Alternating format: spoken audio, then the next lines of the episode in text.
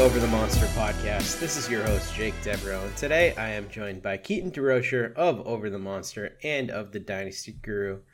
And on today's edition of the podcast, which is your Monday, July the 15th edition, we are going to talk about the game tonight, the trade for Andrew Cashner, the infuriating comments by Dave Dombrowski. We're going to talk about what the hell's going wrong with Chris Sale, we're going to talk about some Erod and we're going to get to your listener questions. But first of all, let me ask my co host, Keaton DeRocher, how is you? Well, I would have been doing better if uh, Red Sox could have scored a run in any one of the innings where they had runners in scoring position and a chance to win the game. But, you know, that's how it goes. You know, normally you say you'll be listening to this recording tomorrow, um, but it is July 15th right now in both of our time zones as we're recording this. So you'll get to listen to this today. Yeah, right now it's 1.31 in the morning where I am. And let me give you a little bit of background for the listeners. Um, I had a bottle of wild turkey that I was at before the end of this uh, this game, and that is gone. Um, don't worry, I didn't drink the whole thing. It didn't have that much left. Um, and then I tried to cook some popcorn, which I promptly burnt because I've never cooked popcorn in my microwave here. And it said two to four minutes, and I put it on for four, and that was a big mistake. And then my house stank. And then I found a bag of Haribo gummy bears in my Lazy Susan, which I proceeded to eat the entire thing of. So that's where I'm at right now at 1.30 in the morning as I uh, am reeling from uh, the Red Sox dropping two out of three from the Dodgers. So so shit is real over here on the East Coast. There was one point during that game my Apple Watch told me that my heart rate was going too fast while I was just sitting watching it. So I think it was it was out of fury. Got my yeah, blood boiling a bit. That sounds right. Uh, the coolest part of the game by far was the back-to-back home runs sure by was. Bogaerts and JD Martinez to tie the game. Um, Bogaerts is such a G right now. That dude has 20 home runs. He's batting like 300, um, 301 actually. He's a monster. I love Xander Bogaerts. Yep, I do too. There's not much more you can say. I mean, he's putting him on, putting the team on his back right now, carrying him. Three straight games with a home run, six straight games with an RBI. Um, really can't get much better than that. You know what could get better though is if Mookie Betts would start pulling his weight. Um, I gotta say we've been giving Mookie a pass this entire season. Um, just pass, pass, pass. Oh, he'll get it going. He'll get it going. Hey Mookie, wake up, dude. You're not a 275 hitter. You're not a 468 slugging hitter. You're a friggin' MVP. Start hitting like it, bro. I mean, look at what Devers is doing. 325, 379, 552. Bogaerts is even better than that. JD Martinez is doing JD Martinez things, even with his back bothering him. Hell, Christian Vázquez is doing better than Mookie Betts at this point. Wake up, dude. I'm tired of this guy. That's really the the, the tough pill to swallow there is when you're getting shown up by Christian Vázquez, but he is hitting nearly 300 over the past month. He's at uh, 295 and still you know, walking, striking out. What's his slug? 500. Not good enough. No.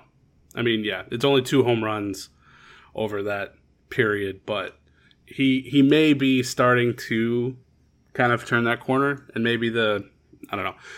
Just hoping a little bit that maybe the the All-Star break was exactly what he needed and he's going to pick this up here in the second half, but uh, over the past month he has started to bump up that average to be much better than the 270 whatever he had there in the first half. So maybe things are starting to turn there, but it's massively been out overshadowed by Devers, Vázquez and Bogaerts and JD Martinez is just kind of he's had a really quiet season. I think I think he needs to be a little bit louder.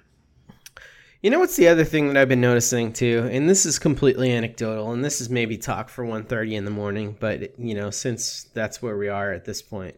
Um, the other thing I notice when watching these games is I'm always seeing Bogaerts in the dugout talking to Devers, talking to Vasky, talking to all these other guys. I never see the cameras on Betts chatting people up trying to give them tips. What's up with that? You notice that? I have not noticed that, but uh, something that was pointed out on Twitter by one of the beat writers, I do not remember which one. Whenever the starting pitcher has gone out to take the ball uh, to start the game, they're usually met by Bogaerts uh, and get a little pep talk. And Chris Sale yesterday was met by both Bogaerts and Devers, and that was the first time that Devers had met them. So I think Bogaerts is much more of a leader than we might have known, but I have I have not noticed um, really anything related to Betts. But I, I can't say I've been looking for it. Yeah, Bogaerts is just everything you want in a baseball player. He's he's a leader. He speaks different languages. He leads by example. He leads vocally. Uh, he's the best thing ever for this team. And the relationship he's developing with Rafael Devers is one that's truly special to watch and uh, one that I think is going to be our pleasure to watch for a long period of time. So I'm excited about that. But let's get right into it, uh, Keaton. Um, I, I think we're we're a podcast that meets weekly, so let's not focus too much on the minutia of dropping two out of three from the Dodgers. They're a fantastic team. The Red Sox have not been a fantastic team this year. But let's talk about the acquisition that the Red Sox made in getting Andrew Cashner uh, from the Baltimore Orioles. An acquisition that neither of us were particularly excited about, and it's an option that we did talk about on the podcast just last week. Yeah, we did, and we both said that we were kind of mad about it and not really interested in any pitcher that the Orioles kind of had to offer. So it was kind of interesting that that's where it went. Um, after reading a article that our good friend uh, Shelly Verstrate put out about Cashner, I'm a little less annoyed, but still kind of annoyed. Uh, it seems clear that the reason that they went this route over any of the other starting pitching options that are out there was because of the third luxury tax threshold, as this essentially threads the needle of staying under by how much money that they got Baltimore to cover. Uh, he was due, it was like 3.8 million, and Red Sox are only gonna have to pay like 1.7 of that, including any bonuses that he gets um, from performance incentives or uh, playoffs, anything like that. Baltimore is covering all of that. So the only thing that counts towards their salary cap is at 1.7, and it basically brings them about 600,000 away from that third threshold. So it was very deliberate that it, this was the move to stay under. And there were some comments from, uh, and we talked about so many interviews this week. I forgot who it was that made the comments. La Russa, Tony La Russa, about how um, in some of the trade talks they didn't like what the price was for some of these uh, folks that they had looked into, and they pretty much had put a cap on not trading a lot of the names from their farm because they had put significant effort into rebuilding their farm after kind of emptying it a couple of years ago, which is really surprising to me because um, there's always more prospects. And it there were uh, people kind of forget that there was once a time where Anderson Espinoza was untradeable. There was once a time where both Luis Alexander Basabe's were untradeable. There was a time when Henry Owens was untradeable. There was a time when Blake Swihart was untradeable, and that was literally like weeks ago. so, uh, they're so hit or miss and there's they get replenished so quickly.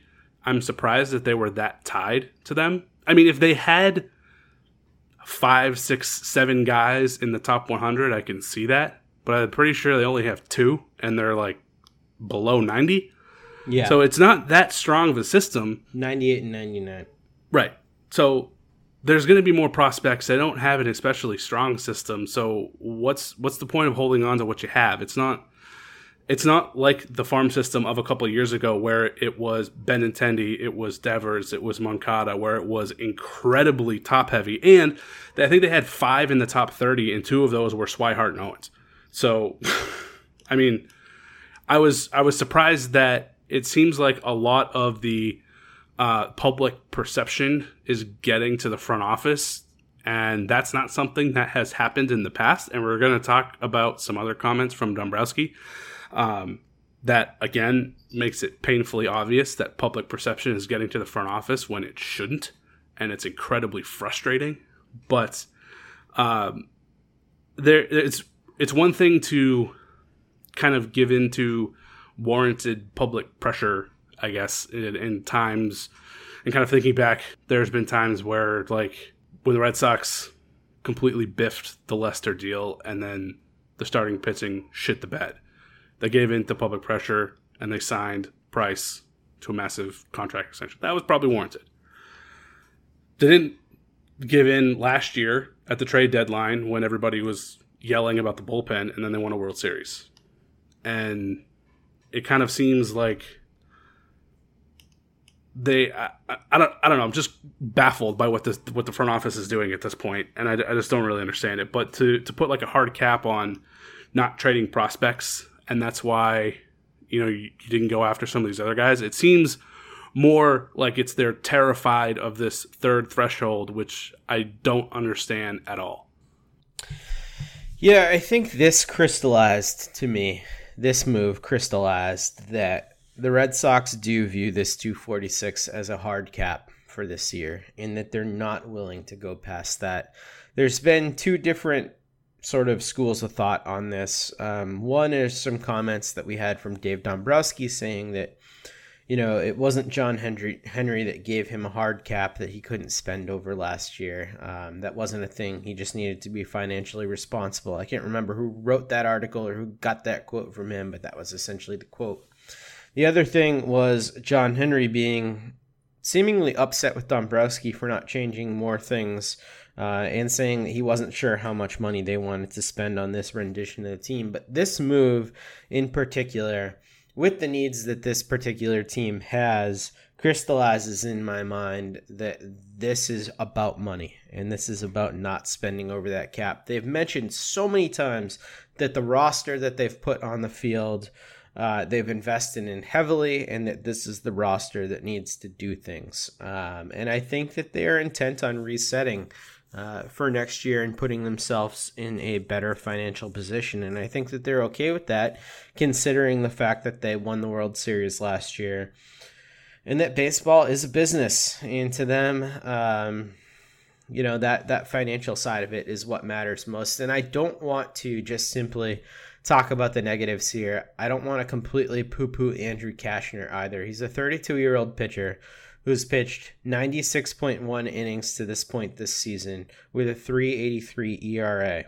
Red Sox starters uh, in the fifth spot, while Eovaldi has been out, have pitched to nearly a 7 ERA. So this is obviously a huge upgrade. He's also having one of the best seasons of his career right now. He's changed some things. He's thrown his sinker less. He's throwing his changeup more. There are some real reasons to be encouraged by Andrew Cashner. And yes, they did not give up much to get Andrew Cashner. They gave up two DSL uh, prospects that aren't nothing prospects. One of them was signed for two hundred and seventy-five thousand dollars uh, in the J2 signing period just a year ago. So it's not like these guys are complete nobodies. And it's not like Cashner sucks. He's going to go a long way to stabilize a rotation that certainly needs it. But the comments that Dave Dombrowski has made outside of just this deal, saying that the team might stand pat and that people are simply forgetting the fact that uh, is coming to the bullpen and that that is an addition in and of itself uh, is is where he really loses me because it's not like Andrew Cashner is some you know groundbreaking acquisition. Sure, it's going to help the team, but there's still more that needs to be added. And just today on the Sunday night baseball broadcast, uh, A Rod and Jessica Mendoza both mentioned the fact that they thought that this pen could use a couple more arms, and they said not just one, they said two. Um, and these are not baseball illiterate people here. Say what you want about A Rod and Jessica Mendoza, but they know the game. Um, and it's pretty clear. I mean, Steven Wright just went on the IL as well. This bullpen clearly has issues. They pitched well enough tonight, but you know, Hector Velázquez is still a member of this bullpen. There are guys that you can replace, and um, it seems like a half measure for a team that's intent on not going all in for this season. Right. And you make a good point about a Cashner. I just want to kind of put a bow on that. The the more I thought about it, I mean, I said a couple times on this very podcast that I would prefer a fifth starter, and that's exactly what they got. And they really didn't give up much to get it but it was the the more I thought about it and the more I got pissed off with the the underlying aspects of it that it feels like that's the only move they're going to make, and I don't. That's the piece that I don't like because uh, they need more in the bullpen, and it was coupled with the um, basically like you you said Dombrowski's comments uh, after the Cashner trade were basically like, yeah, we we made this acquisition to get Cashner, and people are forgetting that we're basically also acquiring Eovaldi because he's been out forever. And I, I tweeted this out because this makes absolutely no sense. But they're hanging their hat on a guy who hasn't pitched since April 17th, who has a bum elbow and had multiple setbacks in his rehab, who isn't even back with the team yet, and have their plan is to not have any kind of contingency plan for that at all, and just that Eovaldi's going to work. So what happens if it doesn't? You're exactly where you are right now with a bullpen that can't finish a game or that can't kind of keep pace with a team as you kind of marathon out an extra inning game. So that that's the part that frustrates me because if it doesn't work, and there are so many red flags following Eovaldi to the bullpen, uh, including the fact that he said that he feels better when he's when he has the more days off in between starts. So that indicates to me that at least right off the bat, you're not going to be able to use them in back to back days. So you're already going to need somebody to help. And if your plan is to not go get anybody for that, then really what are you doing? You're basically waving the flag on this season and uh, taking a chance on everything that's going to kind of unfold next off season and kind of rebuild for it, which really feels like wasting a year on a lot of guys that uh, is a team that should be able to compete for a World Series. Yeah, I agree. And uh, I think the part that bothered me even more about this whole thing is what they're doing with their guys in the minor leagues uh, in order to get them ready for this. And um, I don't think any of us believe that Darwinzon Hernandez is actually a starter. He's got so much going on with his delivery, so much with his control issues. Um, we we all think he's an electric lefty who could be a real relief ace at some point. I think we all agree uh, on that point. He's got electric stuff.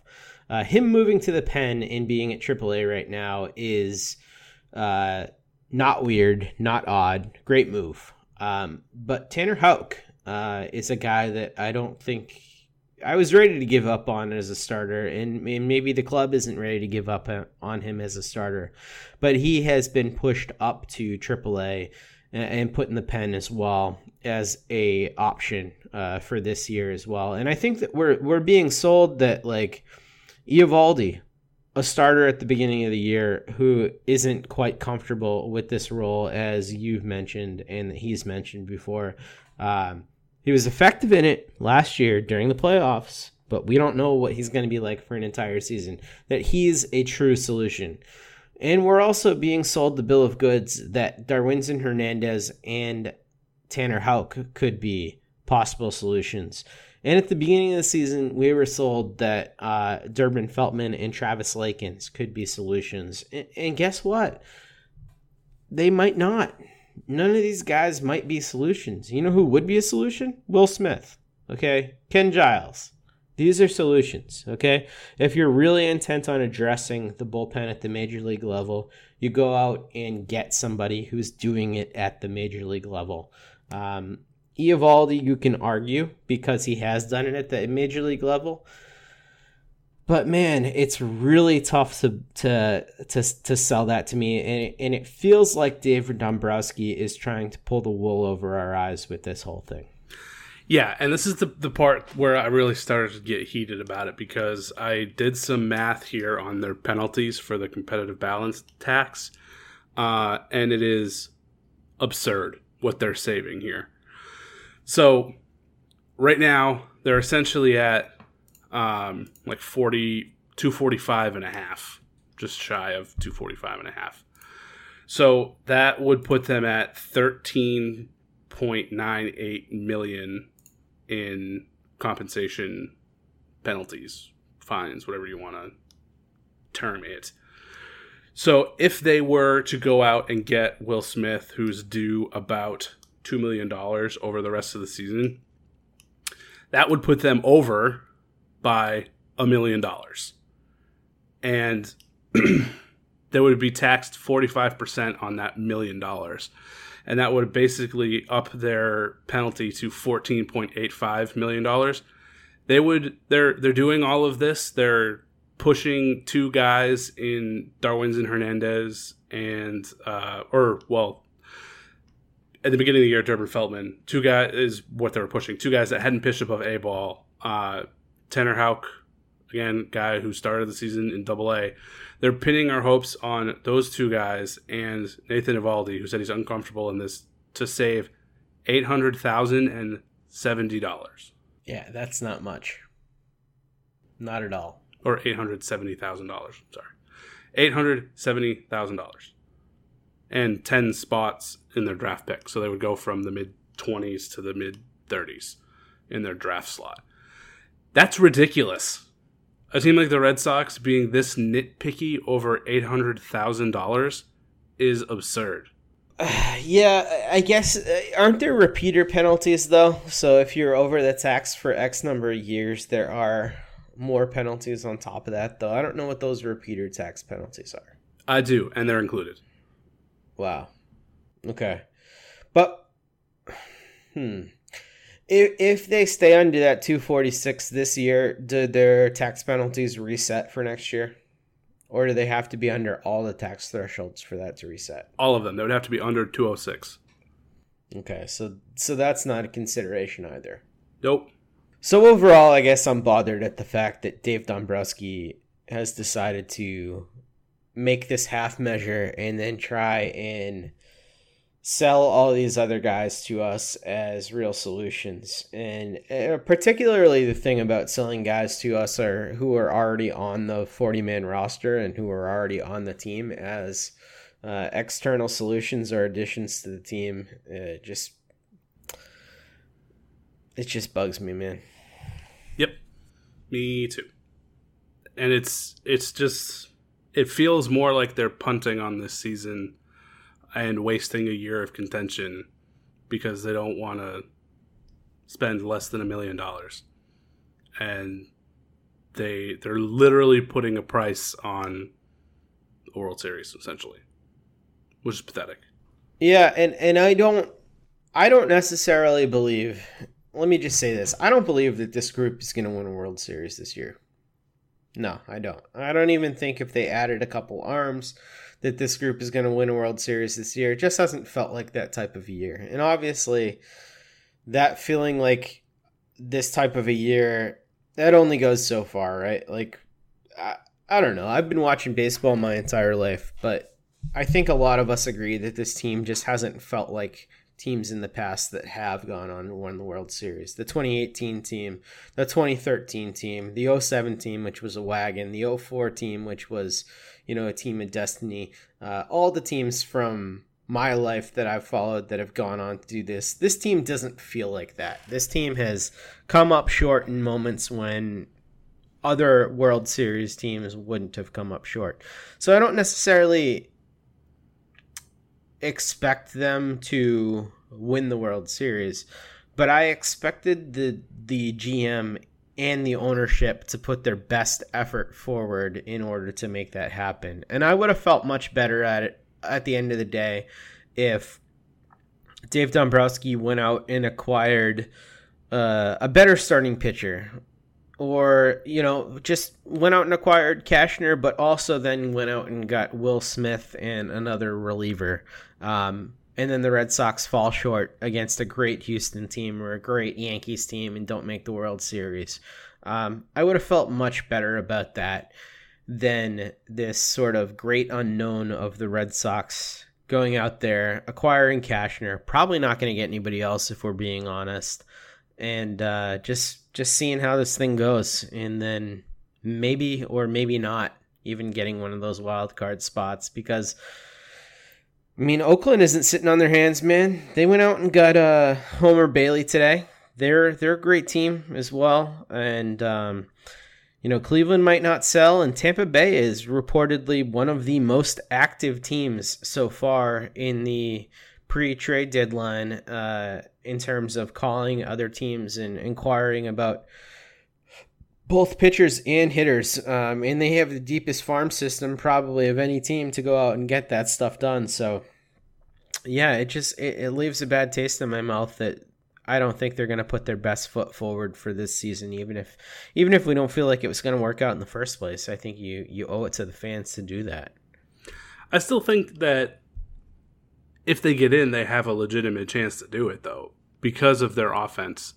Their offense is tied with the Twins for the most runs scored in the majors right now. Their biggest lapse has been allowing runs. And getting Chris Sale figured out is a big part of that, but locking down the fifth starter, um, if Cashner continues to be for the Red Sox what he was with the Orioles, is actually pretty big acquisition uh, annoyance to the luxury tax aside, that's a big help. But the bullpen isn't going to be able to do much if this Eovaldi thing doesn't work out and we rely on guys who started out the year pitching in single and double A. That's the part that frustrates me. Uh, I agree. I think they probably, um, I mean, one of the major arms, like you mentioned, Giles or Smith, I still think they would need one of those. One of them at least, I would feel a lot better about. Two, I don't know necessarily if they would need two, but I would feel a lot better about one of them, honestly. And then kind of letting the pitching play out as it is. I don't see why they couldn't win a World Series this year. Yeah, I mean, it certainly gives gives them a puncher's chance. If they get into the playoffs, we've seen wild card teams do this before. The Red Sox have done it as a wild card team before. So, yeah, um, I know what you mean about feel, though, for sure. Yeah, the the the feel thing is very real. Um, it just doesn't feel like a championship team, and you know, I keep going back to Mookie Betts, man. It,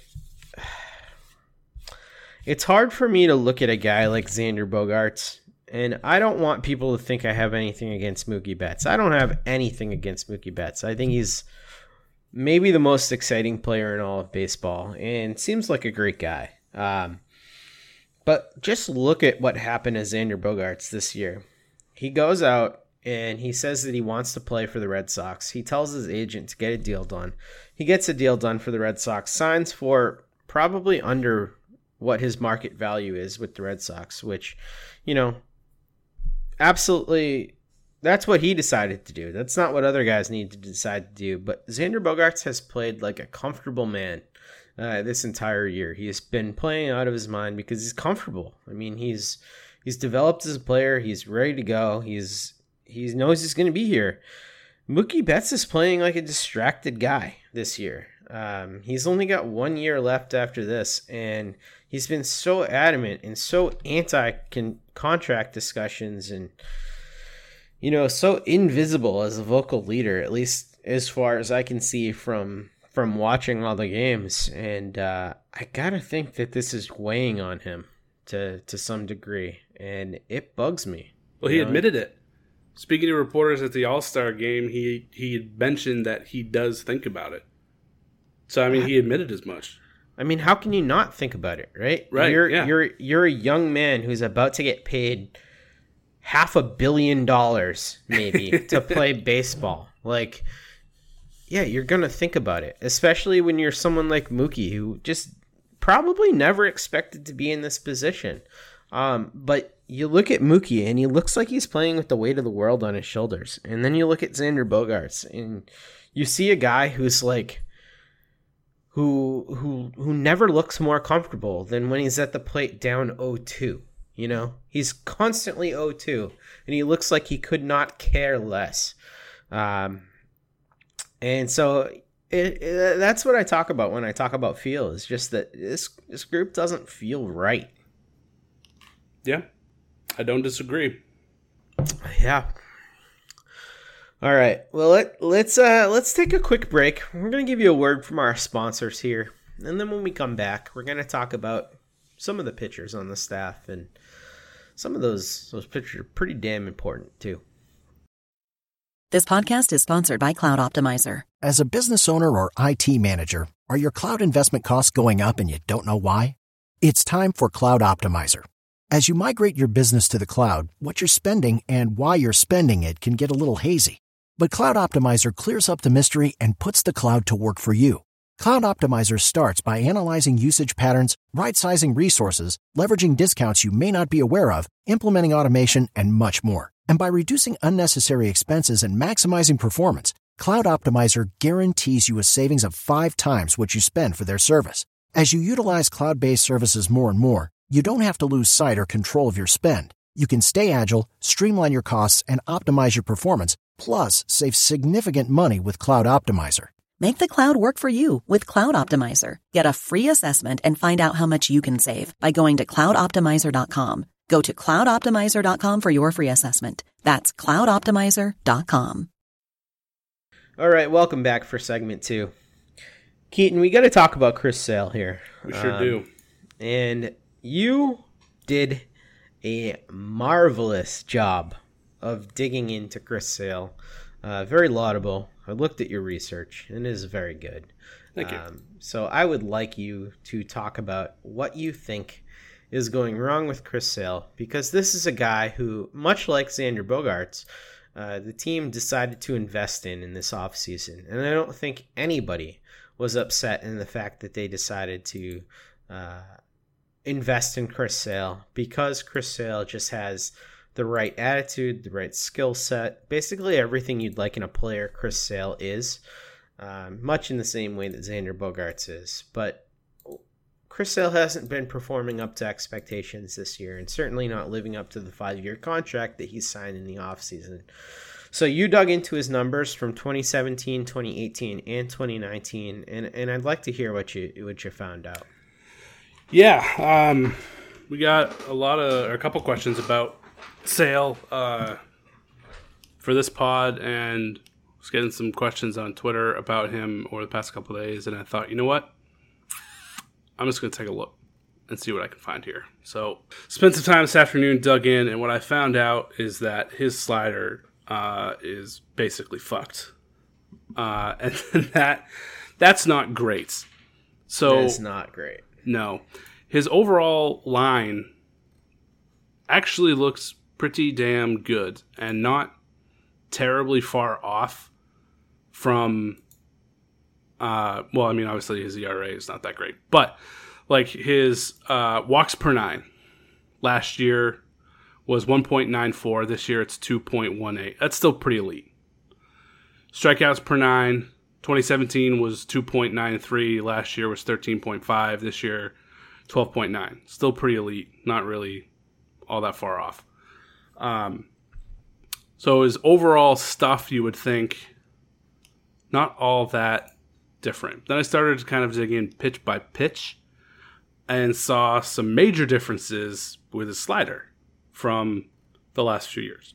One was in his release point. It looks like it's it dropped a little bit from 2017 to 2018 to 2019, and that has allowed his uh, finishing point essentially to elevate. So when it finally you know gets to the zone, the center point of I mean, it, if you've ever seen a scatter plot for his slider, it kind of just looks like an absolute mess. But the center point of that mass has elevated, and uh, that is kind of messing everything up. He's lost his feel for it that seems pretty obvious. Uh, last year, he had 10 walks and 10 hit by pitches on his slider. So far this year, he already has 11 walks and 9 hit by pitches in about, you know, almost 80 innings less. Batting average against is almost 100 points higher. It's at 201, which is still, you know, a really good batting average against, but last year was at 109.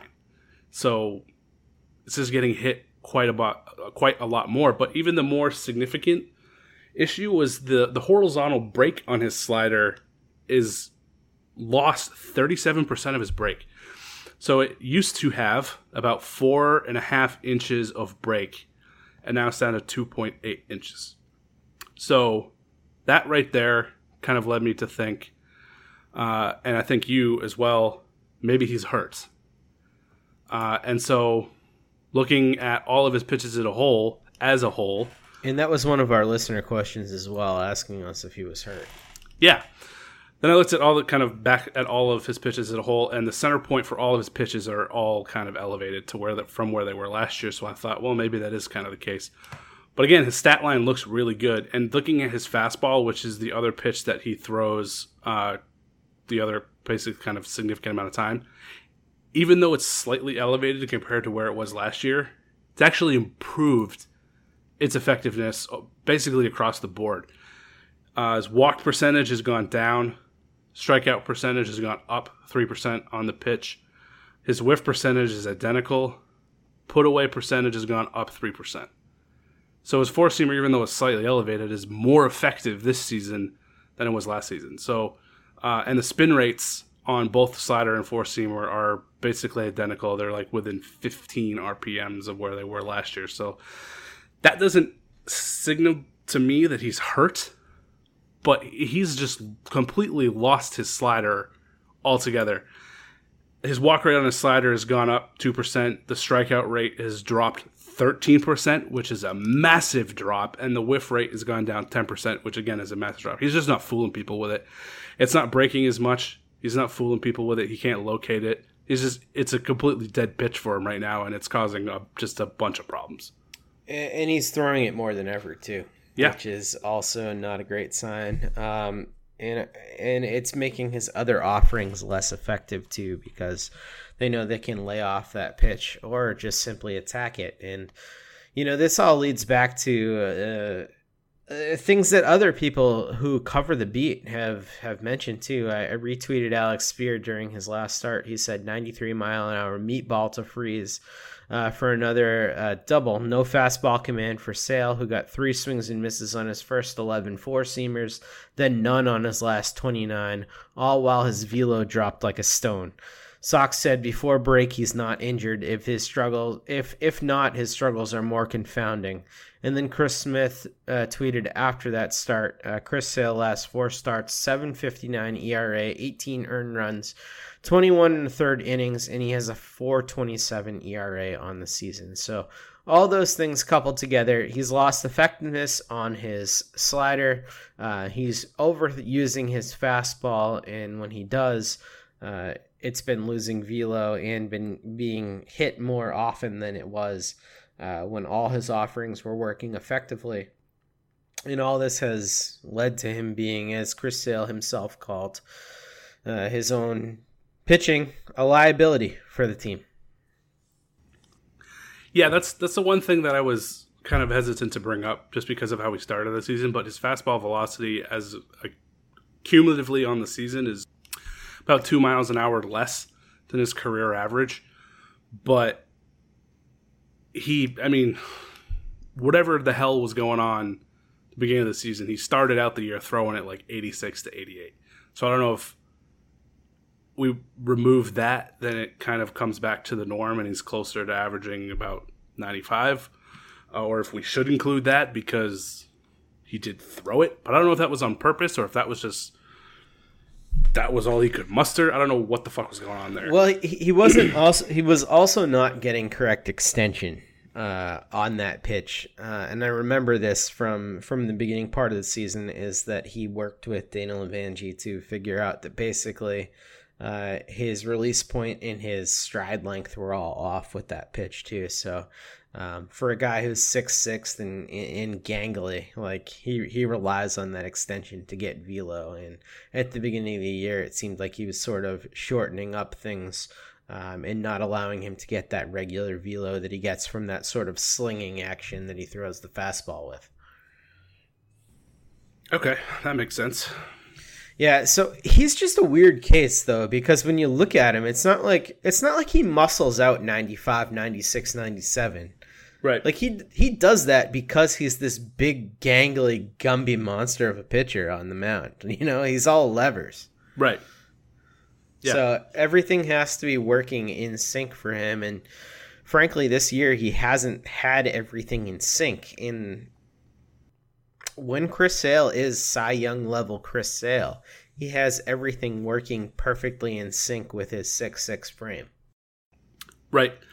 I don't think that the the rotation needs him to be back to that level, but they certainly need him to be better than he has been. And like you said, uh, I think I would agree with his own assessment that lately he's been more of a liability. Yeah, I mean, you can't argue with uh, ERA over seven over the last four starts. That's Yeah, that's right. a straight up liability. So, yeah, you're absolutely right.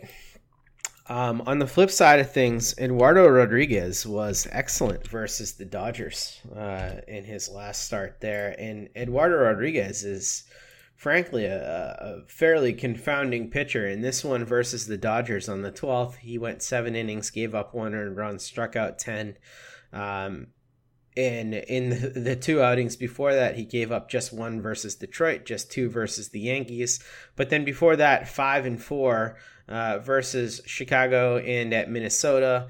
Um, he's had a lot of clunkers sprinkled in there one, two, three, four, five, six, seven, eight. Eight outings of four or more earned runs.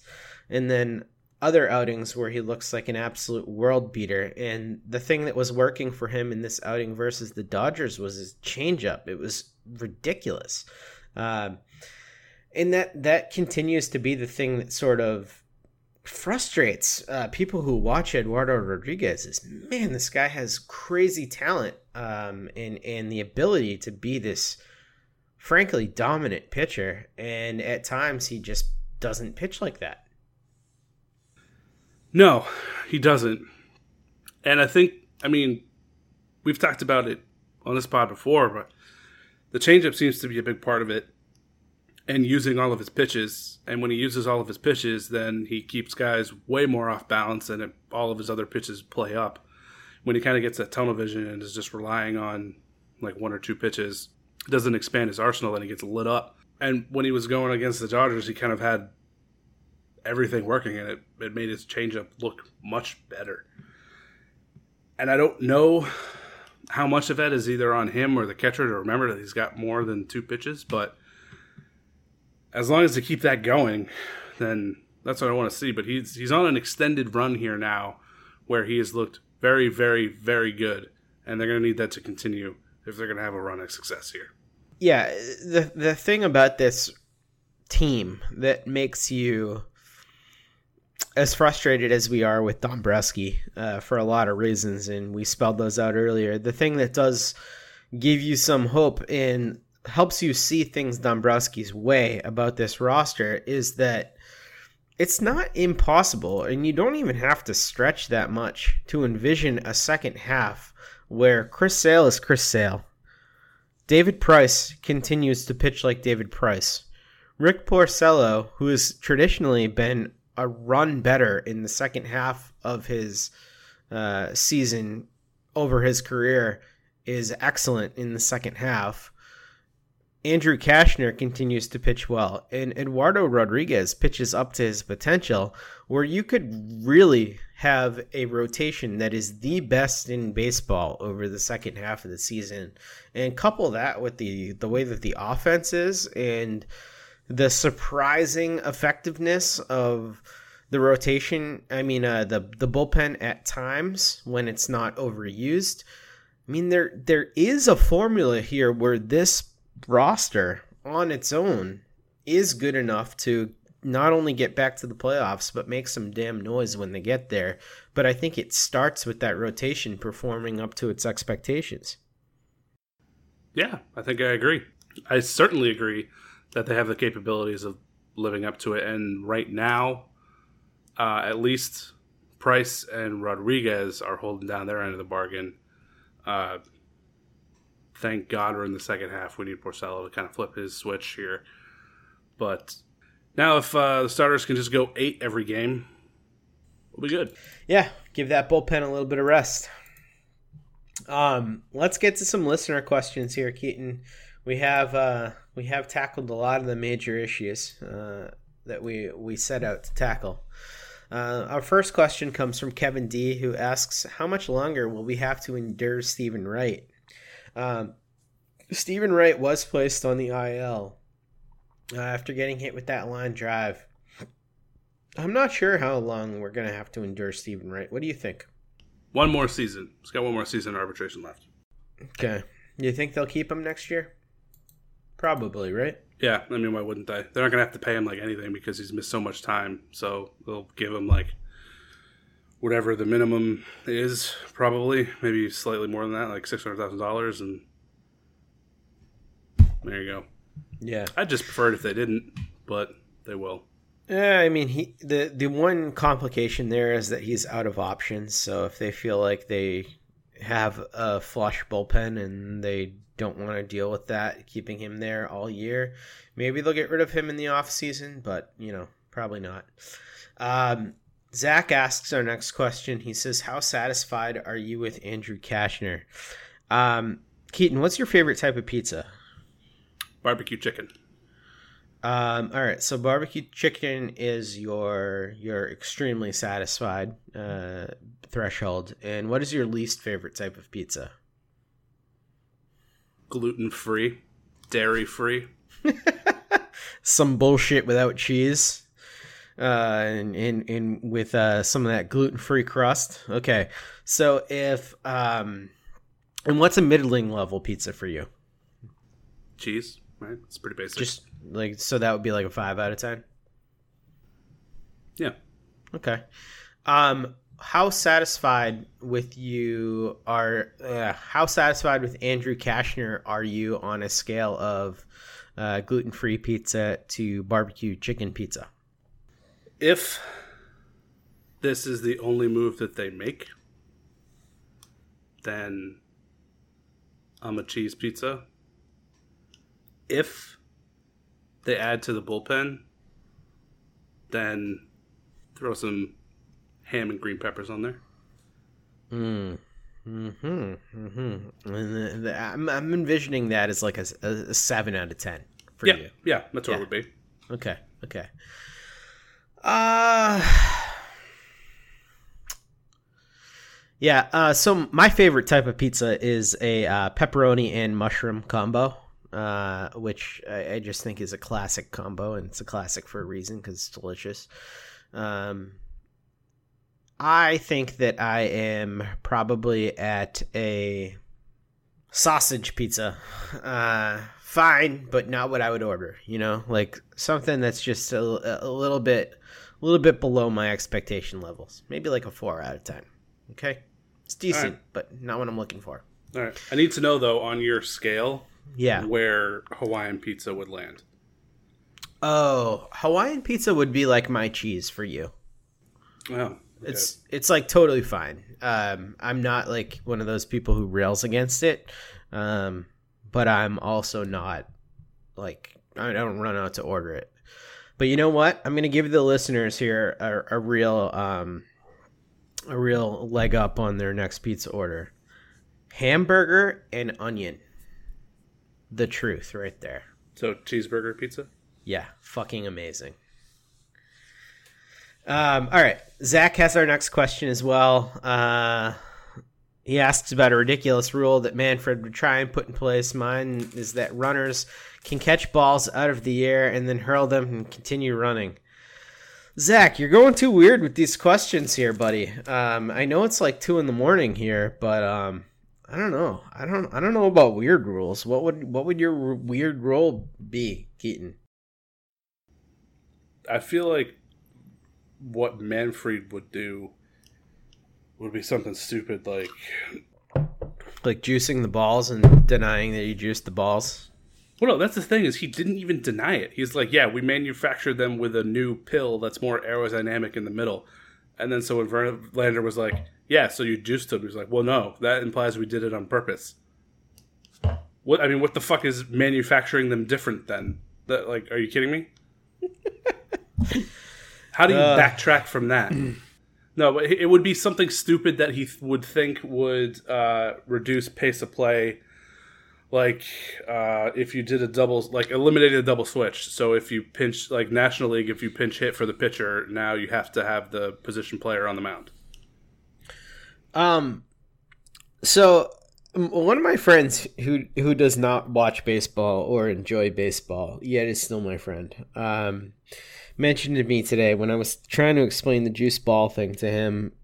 Uh, that you know maybe you could do the same thing as juice balls with boosting offense by um, you know making a pitch clock where it's like 20 seconds for a pitcher to pitch and they don't get as much rest between pitches so they don't throw as hard and then by not throwing as hard offense is down right? Like that makes kind of some sense right? You could maybe um, boost offense that way by having pitchers average velocity drop a little bit. Um, but he was like, "Well, isn't everybody's problem with Major League Baseball that baseball's too long, and if you put more offense into the game, isn't the game going to go longer?" And I was like, "Well, well, shit, yeah, I guess he's right." I mean, So, look like- at those London games. Right? Like maybe maybe we just stop effing with baseball and like let the damn shit just breathe. Like let it just be, right? Like it's baseball. It is fucking baseball, man. It's been baseball for years. Let it be baseball. Am I right? I can't remember if it was Paul McCartney and Wings or the Beatles, but they wrote a whole goddamn song about letting it be. Yeah. 50 fucking years ago. Listen to it, damn it. And and you know what? The other thing he said uh, where I was talking to him, and he is a perfect case study because he does not give a shit about baseball. Like the difference between like boosting offense is not going to bring people to baseball who aren't watching baseball already. Like I'm sorry, that's just not a thing. You know what is, though? More Vladimir Guerrero Jr. everywhere. Yes, I agree.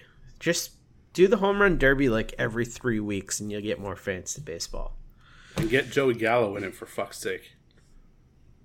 Yeah. Also Joey Votto because he's hilarious.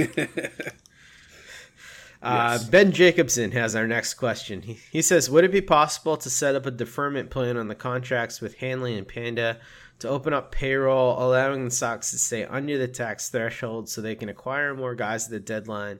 And who else do you think the Sox try and go after, if anyone?" Um, first of all, I don't think it's possible. It is not. Um, Hanley is gone though. That's not part of the calculus any longer. Uh, it's Correct. just the, the panda. And next year they only owe him five. Yeah, it's a buyout for five. So that's not so bad. yeah. So no, it's not possible. And uh, unfortunately, Ben, and thank you for the question. You've been a, a very diligent question asker this year, uh, and we appreciate you. Um, you know, Keaton and I are not not very sold that they're going to go after anybody else. Yeah, I don't think they are. I think they're going to rely on Eovaldi and the the minors. I think that's Yeah. where they're going. Fun. Uh, Jeff Wax asks our next question. He says, "Is this Andrew Cash- Cashner, Erik Bedard reincarnated?" Um, I don't actually hate this comp. I, I mean, I do because I really hope it's not true. Um, so Erik Bedard was he with the Sox in 2011? I don't remember. I think it was 2011. Um, let's just go with that. We have the internet. 2011, he pitched 129 innings. He had 8.7 strikeouts per nine, 3.34 walk uh, walks per nine, in a 3.62 ERA. Uh, Erik Bedard was actually better than Cashner that year. Yeah, it must have been 2011. What uh, what happened to the Red Sox in 2011, Jake? Chicken and beer, man. Chicken and beer. Yeah. Um, yeah, he's no, he's a pretty different pitcher than Erik Bedard. Uh, and, and we forget that Bedard was like a, a fucking dude for a bit. Like Bedard with the uh with the with the O's was legit. He had a 4.6 WAR and a 5.0 WAR season in 2006 and 2007. So yes, better than that. Yeah. Better than Cashner. If that makes you feel any better, it should make you feel worse. I hope you feel worse, Jeff. It doesn't make me feel better. Uh, Mark, Mark Anderson has our next question. Is it possible to have one toe that's greater than another? Uh, yes, your big toe is clearly the greatest of all the toes, considering its size. And uh, I believe if you look up the the word "great" on the internet, uh, you will get a definition according to Merriam-Webster that says notably large in size, which would certainly apply to your biggest toe, of kind characterized by relative largeness, used in plant and animal names. So, an example, great horned owl. So, if I was to describe my biggest of toes, it would be the great toe. Um, it's certainly not something that I say. Uh, I would just say my big toe. But then again, it works. So, Here's a question Do you need any of your other toes?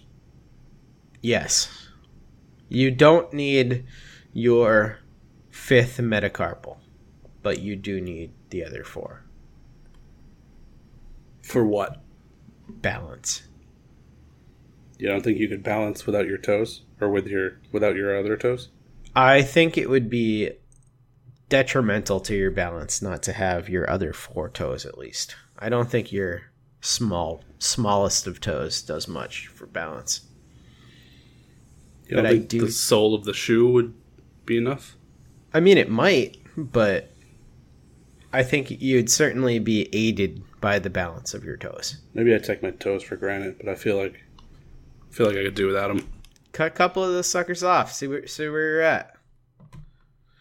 Uh, all right, and I'm not gonna butcher this name, but I definitely am.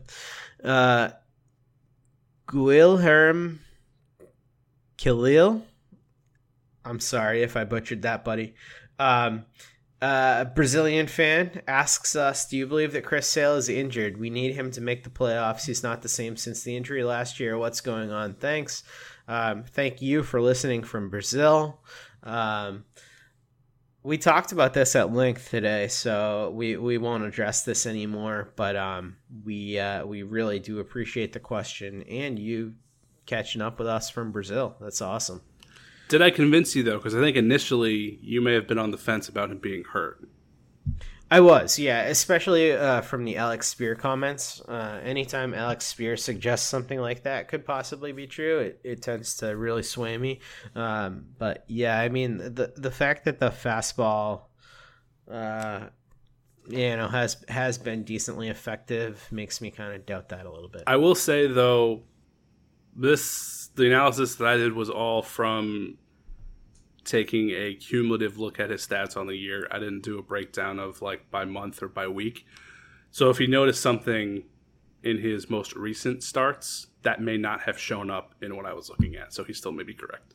But it looked to me more like he's having much more severe issues with his slider than being hurt. It's not usually a great idea to doubt Stat Masterson. Yeah, not usually something you want. Last question of the night comes from Drew, Drew Andre, and he says, "When do you expect to see bullpen 2.0 with Tanner, Darwinzon, and Eovaldi all up? Who goes to make room on the 25 and 40?" Okay. Um, I hope not all of those guys are up at the same time, which will mean that something has gone terribly wrong. I think.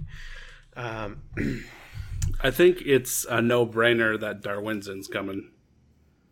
Yeah, and I would think that Hector Velázquez, with his options, is the guy that goes down for him. Yeah, I think I would. I'd be fine with punting Colten Brewer into the sun. Same. Um, I think that if you're going to see two arms move, it's going to be Brewer and Velasquez. Um, possibly, very possibly, Marcus Walden, depending on how um, the next few weeks go for him. But I think that the rest of those guys are stalwarts of your bullpen in Barnes, Workman, Brasier, Hembree, and Josh Taylor. Josh Taylor has done far and away enough that he's going to deserve a spot for the rest of the year. So it's going to be someone from that group. And it seems like they're eminently comfortable with going with this three man bench that they've been going with for basically the entire season. So those will be the guys.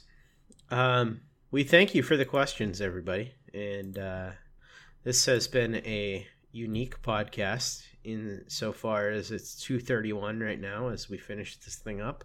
Um, we appreciate all of you for listening. If you enjoyed the podcast, please go on, rate and review us, and follow us. Uh, anywhere you're listening to this now, you can probably follow us. We're on most uh, services that provide podcasts. You can go on Twitter, and you can also uh, follow each of us. You can follow Keaton at the Spoken Keats. You can follow me at, at DevJake, and you can follow the Over the Monster account at, at Over the Monster for all your Red Sox needs. And um, we appreciate you. So thank you very much for the download. Thank you for the questions. And uh, we'll be with you next time, hopefully at a more normal hour. Yeah, almost at 500 follows. Get me there, guys. Yes, get him there.